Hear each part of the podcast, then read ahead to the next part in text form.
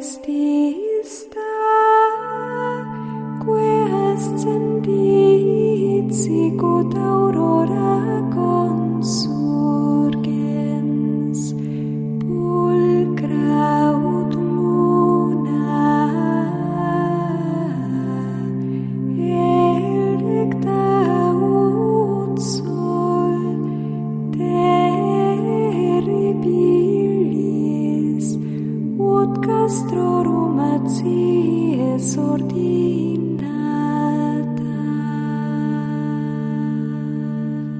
Comienza Sor Ángela María, Madre y Maestra, dirigido por el Padre Sebastián Moreno.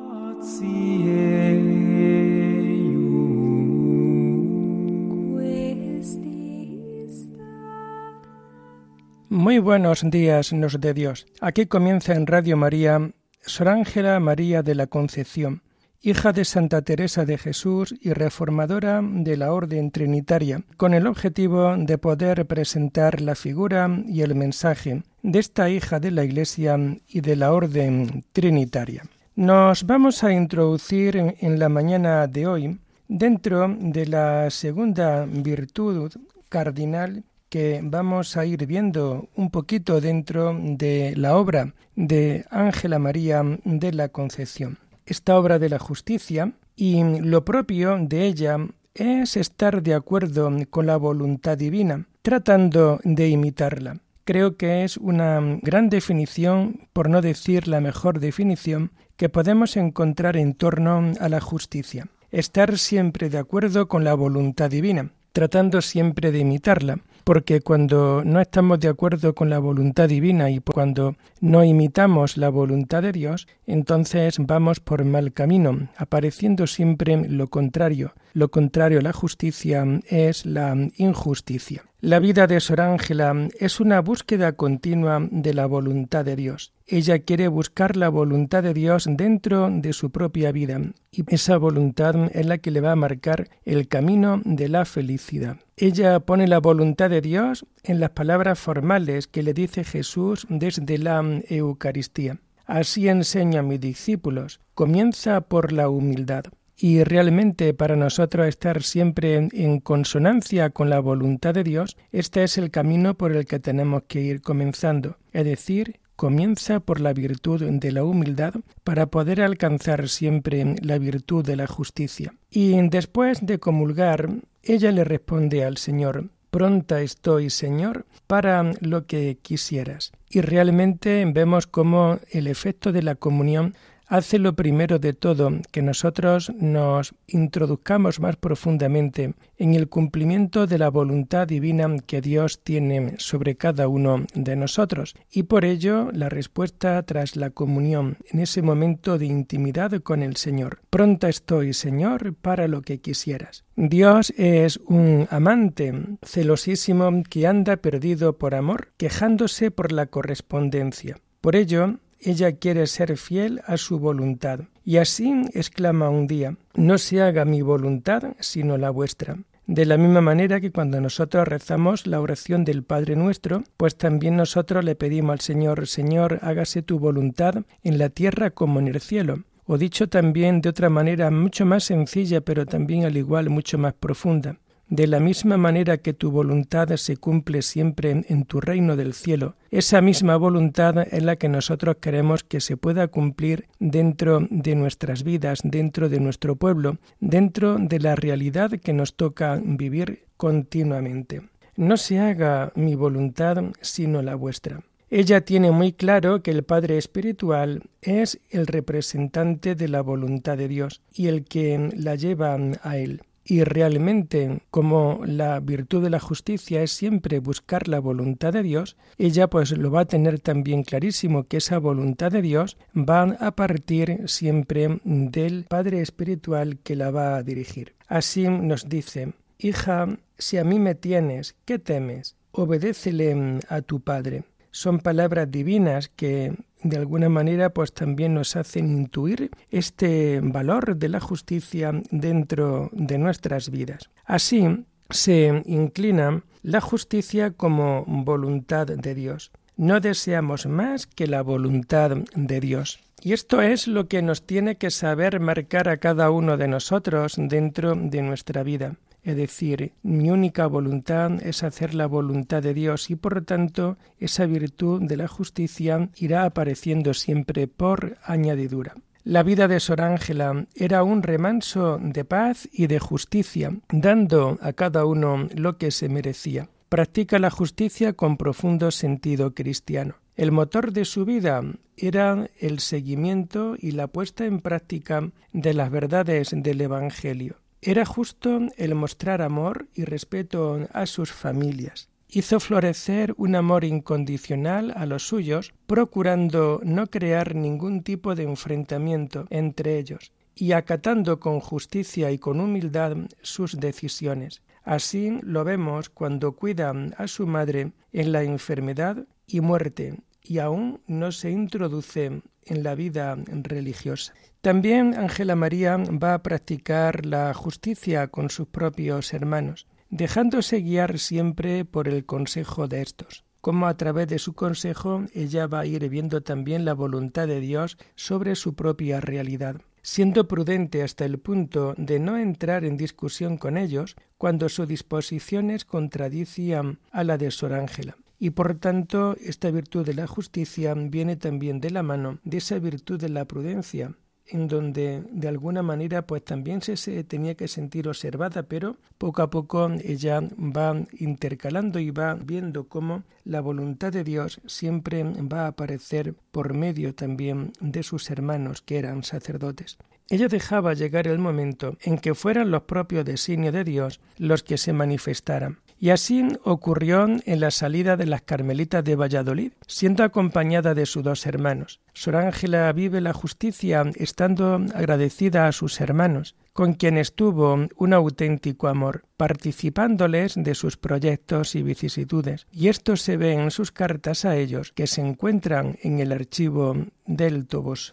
También su buena relación con su hermana la Carmelita Descalza en Medina del Campo. Esta era varios años mayor que Sor Ángela María y recibe mucha influencia hasta el punto de que quiere seguir sus mismos pasos y con una relación muy cercana. Hay cartas que lo testifican en el Tobos. Con el afán de dar a cada uno lo suyo, era muy agradecida con quien le había ayudado. Cipriano García, los padres Salazar y Romero, trinitarios, ora por aquellos fallecidos que le ayudaron para que sus almas gocen también de la salvación divina y a la gran cumplidora de esa voluntad de poder rezar también por los vivos y por los difuntos. Y así se encomienda al alma del padre Romero que se le había parecido, pero ella, no contenta de rogar por dicha alma, se ofreció a sufrir cualquier dolor con tal de liberarle de las penas del purgatorio. Habiendo oído Dios sus plegarias,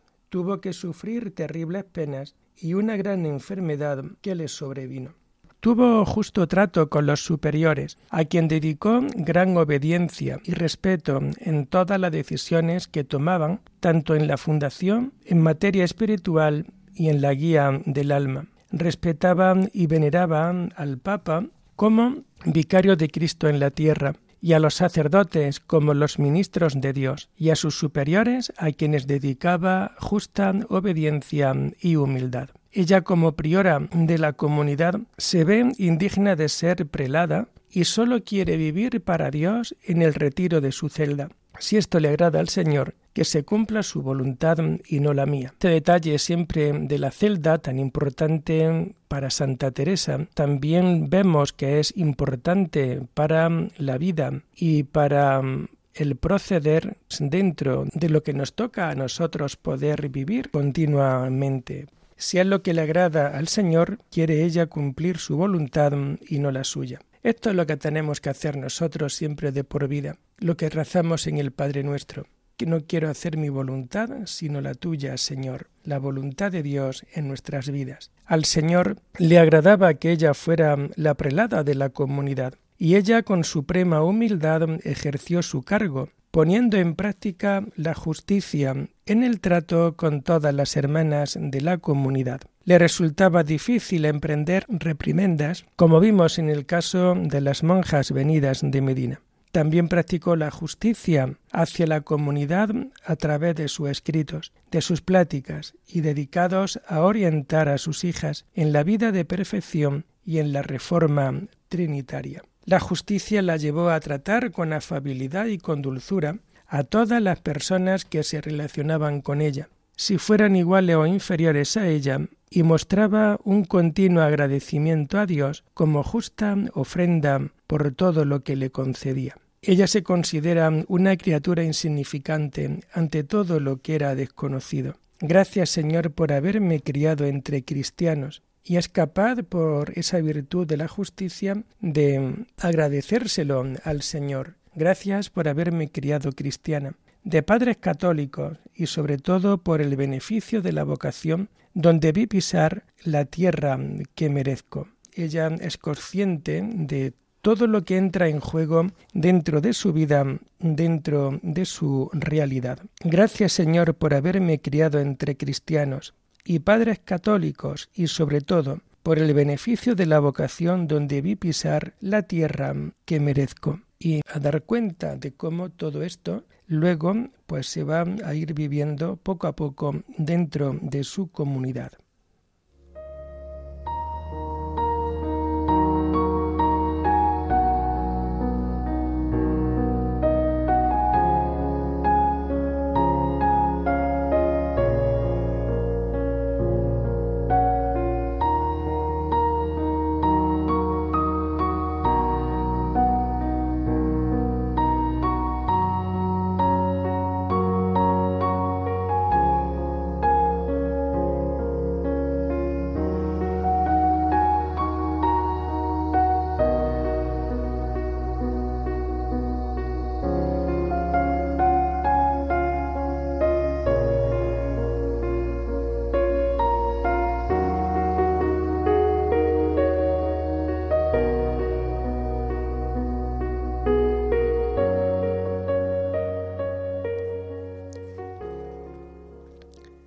Seguimos en Radio María en este programa de Sor Ángela María de la Concepción, hija de Santa Teresa y reformadora de la Orden Trinitaria. Como hacemos normalmente dentro de la segunda parte de este programa, Dedicamos esta sección a la lectura de algunos de los pasajes más importantes, de alguna cita más importante que podemos tener de las obras de Sor Ángela María de la Concepción y tras él pues intentar realizar un breve y humilde comentario que nos va también a dejar nuestra carrera, nuestra vida mucho más tranquila de lo que pudiéramos tener. Nos comenta Ángela María en el libro de la autobiografía lo siguiente. Comenzando a rezar el rosario, me hallé como aprisionada las potencias en un recogimiento grande, donde sentía al Señor de la Majestad tan íntimamente unido a mi alma, que parecía que no había allí división alguna, porque toda estaba entregada a Dios. Y de nuevo, este gran descubrimiento y esta gran profundidad que en cada día, creo, está de una gran talla espiritual nuestra querida hermana. El contexto de esta cita lo tenemos en el Rosario. Estamos en la radio de la Virgen y ojalá nunca nos falte un día donde a lo largo de, sus tiempos muertos, de sus tiempos libres, nos podamos introducir de lleno y por completo al rezo también mariano, al rezo de la Virgen, al rezo del Rosario. Nos dicen que estaba tan centrada en este rezo que se halló como aprisionada encontró aprisionada las potencias del recogimiento, el, entendimiento, la memoria y la voluntad. Y precisamente dentro de ese recogimiento interior va a experimentar al Señor tan íntimamente unida a su alma y unida por tanto a su corazón que parecía no había allí ya ninguna división alguna, porque toda estaba entregada a Dios. Y la verdad que es precioso lo que aquí se nos está diciendo, porque nos vamos dando cuenta que incluso conduciendo un coche o incluso desde alguna situación real donde el Señor nos puede colocar, poder experimentar siempre lo que hemos escuchado aquí, donde sentía al Señor de la Majestad tan íntimamente unido a mi alma, que parecía que no había allí división, porque todo estaba entregada a Dios. También en el libro de la autobiografía nos comenta Ángela María. El deseo de estarme con Dios se me ha aumentado de tal manera que busco tiempo y no lo hallo, y cuando le tengo todo me parece corto. De nuevo, la gran sorpresa y la gran profundidad de palabras que Sor Ángela María nos está ofreciendo. El deseo de estarme con Dios se me ha aumentado de tal manera, ese estarse con Dios, hasta el punto de que ella busca tiempo y no lo haya, y cuando lo tiene, todo le parece corto. Es esa intención que tenemos que tener, que tenemos que saber buscar dentro de las circunstancias también de nuestra vida. Y también nos comenta en el libro de la autobiografía Sor Ángela María el deseo de estarme con Dios se me ha aumentado de tal manera que busco tiempo y no lo hallo, y cuando le tengo todo me parece corto. Esta cita que lo vemos así, pues daros cuenta la importancia, ese deseo de estarte con Dios, ese deseo de estarte a solas con Dios solo, ese deseo de saber transmitirle a Él los grandes secretos de la vida. Bueno, pues ese deseo de estarme con Dios se me ha aumentado de tal manera que busco tiempo y no lo hallo. Y es que realmente también a veces el demonio se mete de tal manera dentro de nuestras vidas que lo que hace o que lo que intenta realizar no es ni más ni menos que eso, cortarnos esa comunión, cortarnos ese tiempo que deberíamos de tener. Busco tiempo y no lo hallo, y cuando lo tengo, todo me parece corto. Es decir, llega un momento en que el alma enamorada de Dios solamente quiere estar en su presencia, tenerlo en su presencia, vivir siempre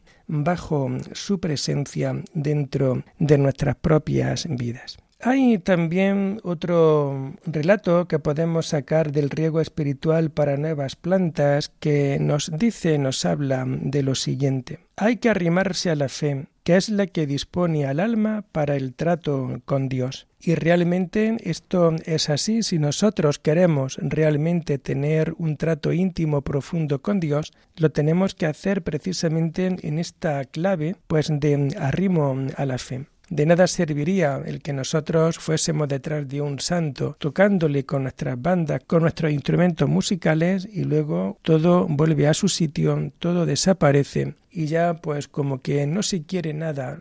Hay que arrimarse siempre a la fe. Es la que nos dispone al alma para el trato con Dios y por tanto a mayor fe y a la hora de buscar los mejores lugares para tener mejor fe, oye pues esto es lo primero que tenemos que tener no dispone todo esto al alma para el trato con Dios. Y realmente esto se vive así.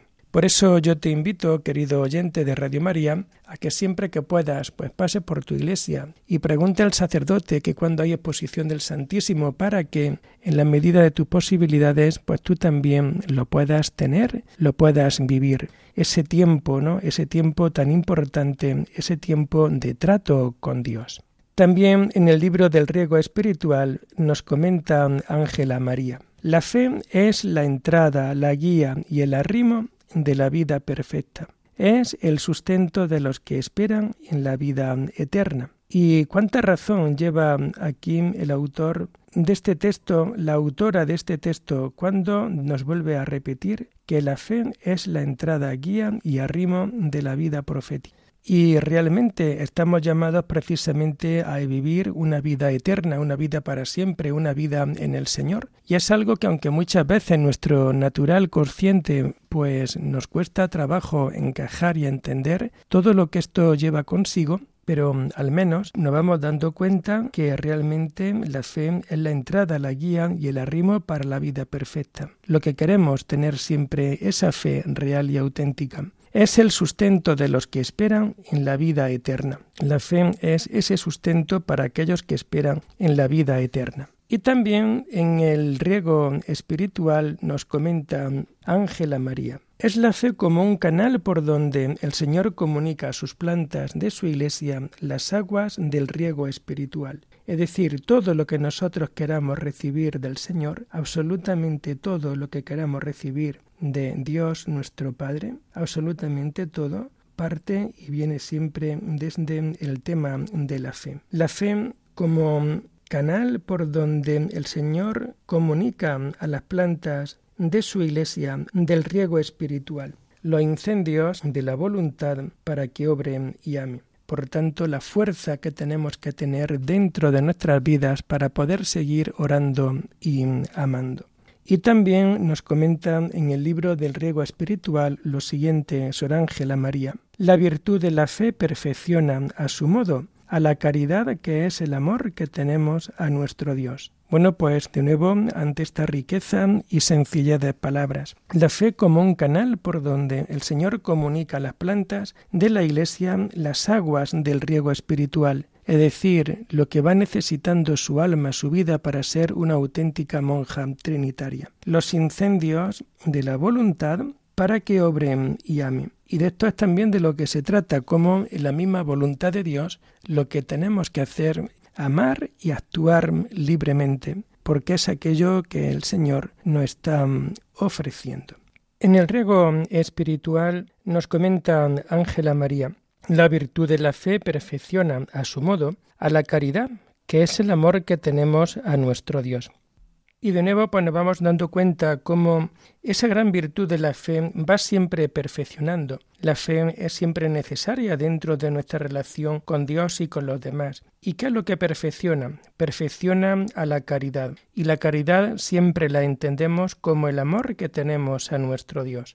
En la medida en que nosotros nos, acerquemos al amor de Dios precisamente desde la caridad y desde esa fe, entonces vamos caminando hacia el encuentro que Dios nos está ofreciendo dentro de nuestras propias realidades.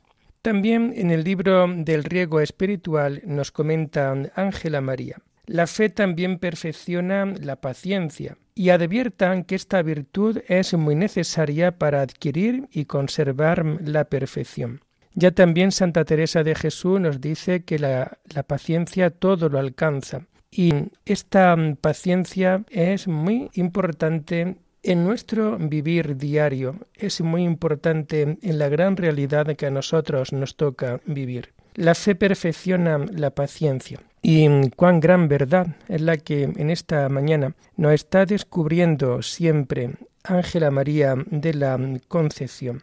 Esa paciencia que realmente es muy necesaria para poder alcanzar siempre la vida de perfección. Y esto se hace poco a poco y poco a poco nos vamos acercando al amor de Dios dentro de nuestra vida. También en el libro del riego espiritual, Ángela María nos comenta, arrimémonos a este fuerte muro de la fe, tomemos este báculo para este santo camino, hasta llegar al centro de la suma perfección. Todo nuestro camino interior, todo nuestro camino de búsqueda, todo nuestro camino siempre de acercamiento al Dios del amor, al Dios de la vida, lo tenemos que vivir y lo tenemos que saber experimentar desde esta perspectiva de fe.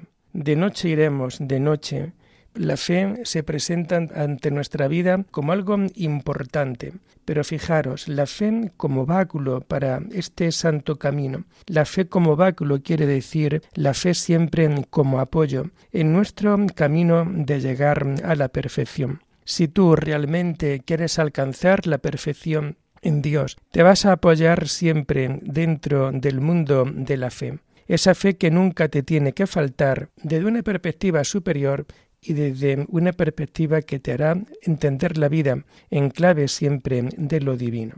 Nos comenta Ángela María en el riego espiritual, uno de los grandes efectos que obra la fe es hacer ver todas las cosas, los divinos misterios, nuestros defectos e imperfecciones y la virtud que practicamos, y esto con un acto sencillo, sin cansancio de discurso.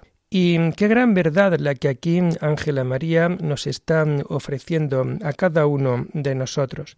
La fe nos hace ver todas las cosas desde una perspectiva siempre a lo divina, nuestros defectos, nuestras imperfecciones.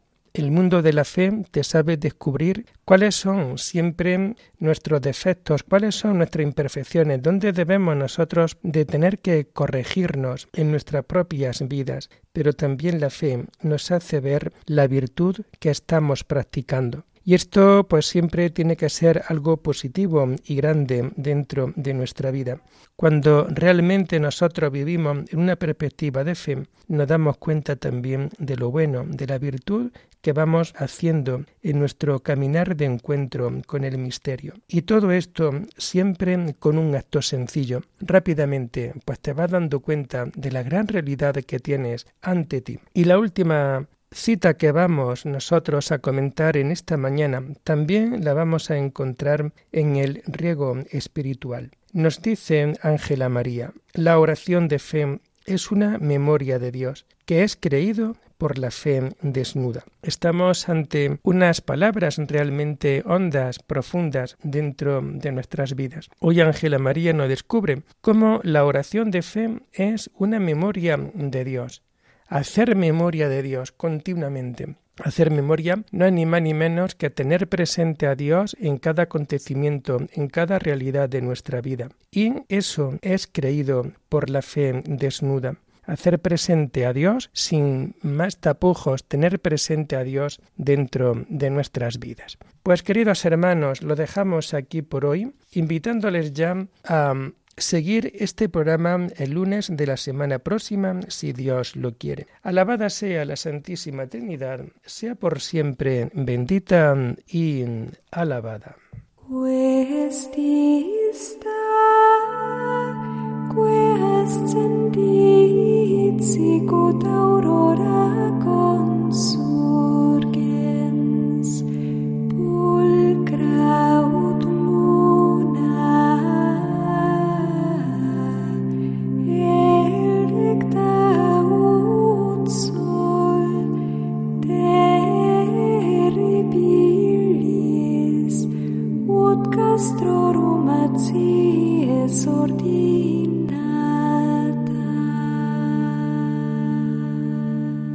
Han escuchado en Radio María Sor Ángela María, Madre y Maestra, con el Padre Sebastián Moreno.